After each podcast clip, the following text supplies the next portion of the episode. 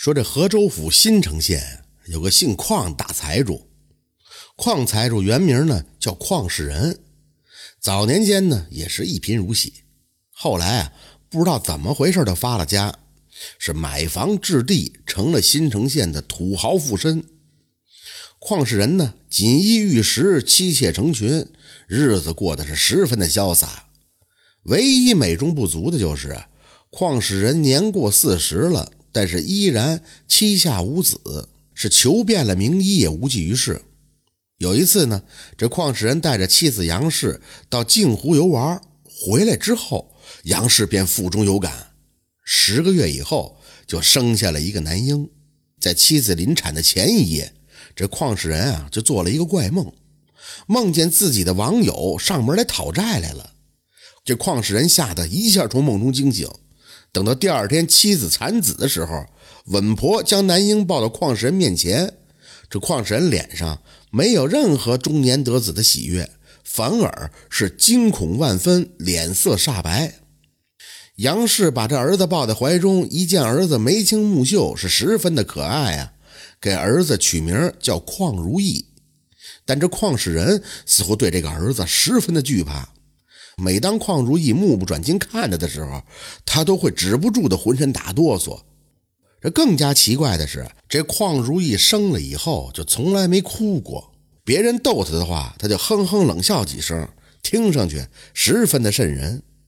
邝世仁更加的确信这邝如意就是自己那网友前来复仇的，于是这邝世仁就心生了歹念，干脆一不做二不休，把这邝如意除掉了算了，这样自己便可安枕无忧了。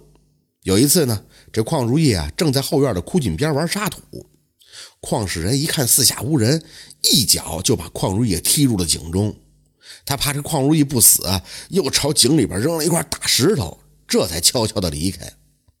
妻子杨氏一见儿子不见了，慌忙的就让家仆四散寻找，最后家仆在城外的枯河旁边找到了邝如意。原来呢，这邝家后院的枯井啊连着一条地下河，因为当时处于旱季，地下河里的水啊早已经枯竭了。邝如意呢就沿着地下河朝前走，一直也就走到了城外的枯河当中。杨氏见儿子失而复得，是激动的泣不成声，他就问儿子为什么会到了城外的枯河呀。这邝如意啊也是闭口不谈，只是恶狠狠地盯着邝世仁。这邝世仁吓得当时就夺门而出，自打那以后他就得了一场大病啊。转眼又过了几年，有一次邝如意的风筝落到了树上，他搬着梯子就上去摘风筝，这邝世仁正好从旁边经过，他一看四下无人，就用脚踹了一下那梯子。这邝如意真是命不该绝，就在他往下掉的时候，衣服正好就挂在了树杈上。恰巧杨氏外出归来，急忙找仆人把邝如意给救了下来。邝如意呢还是不哭不闹，只是说自己上树摘风筝，那梯子自己倒的。邝世仁2次杀子未遂，心中是更加的恐惧了。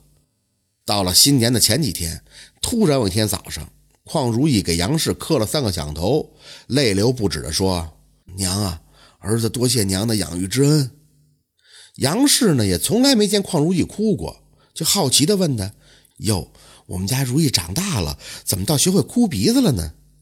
邝如意就说呀：“就是想给娘拜个早年，孩儿特别想吃娘做的枣糕，娘能给孩子做一次吗？”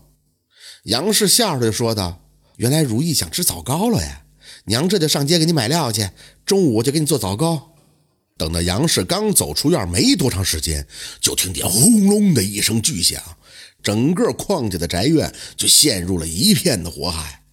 原来啊，邝世仁每年都会采买不少的烟花，等到除夕当天晚上燃放。那些烟花呢，平时都锁在库房里边，邝如意不知道怎么就拿到了库房的钥匙，把这烟花点燃，引发了爆炸。因为火势太大，很快邝府的宅院就被烧成了灰烬，最后众人在灰烬当中扒出了邝世仁和邝如意的尸体。只见邝如意2手死死地掐住邝世仁，2个人啊都被烧成了黑炭。就在这时，一个游僧从街上路过，看到邝如意和邝神的尸首以后，就长叹了一声，说道：“哎，冤冤相报何时了啊！”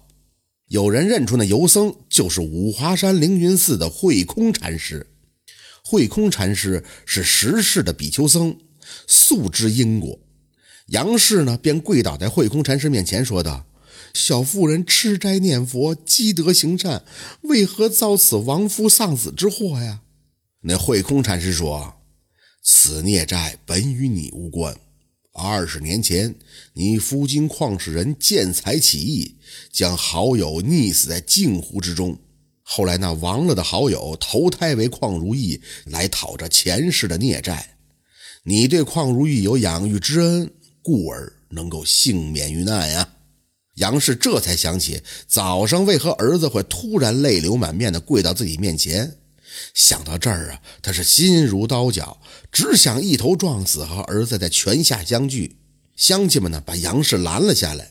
那慧空禅师说：“蝼蚁尚且偷生，做人更应惜命。倘若你们母子有缘的话，今生还会相见。”说罢，那慧空禅师便扬长而去了。杨氏呢，也不愿意待在这个让他伤心的地方，便回到了自己娘家居住。当时的杨氏啊，这年纪也不过30多岁。邻镇呢，有个叫万大郎的樵夫，妻子病逝，家中的孩子无人照顾，便想再娶个妻子续个弦。后来呢，经过媒人的撮合，把杨氏也就介绍给了万大郎。杨氏见到万大郎忠厚老实，也就答应了这门婚事。更让杨氏欣慰的是，万大郎的儿子几乎和自己的儿子如意长得是一模一样。自此，杨氏和万大郎一家3口过上了幸福的日子。这万大郎的儿子后来也考中了进士，杨氏和万大郎一直活到90多岁，才又无疾而终。咱们这篇故事啊，改编自《聊斋志异》中的40迁一篇。这欠债还钱天经地义，邝氏人贪财害命，最后得到了现世报，也算咎由自取。不过我认为呢，转世讨债是不可信的，有可能啊，一切只是巧合。邝氏人心怀鬼胎，2次杀子未遂，小年纪的邝如意就产生了报复心理，最后呢，与父亲同归于尽。而至于万大郎的儿子为何和如意长得相似，可能又是另外的一个巧合。不过这么多巧合同时出现，难道不是冥冥之中自有定数吗？这就是生子复仇的故事。感谢您的收听，喜欢听白好故事更加精彩。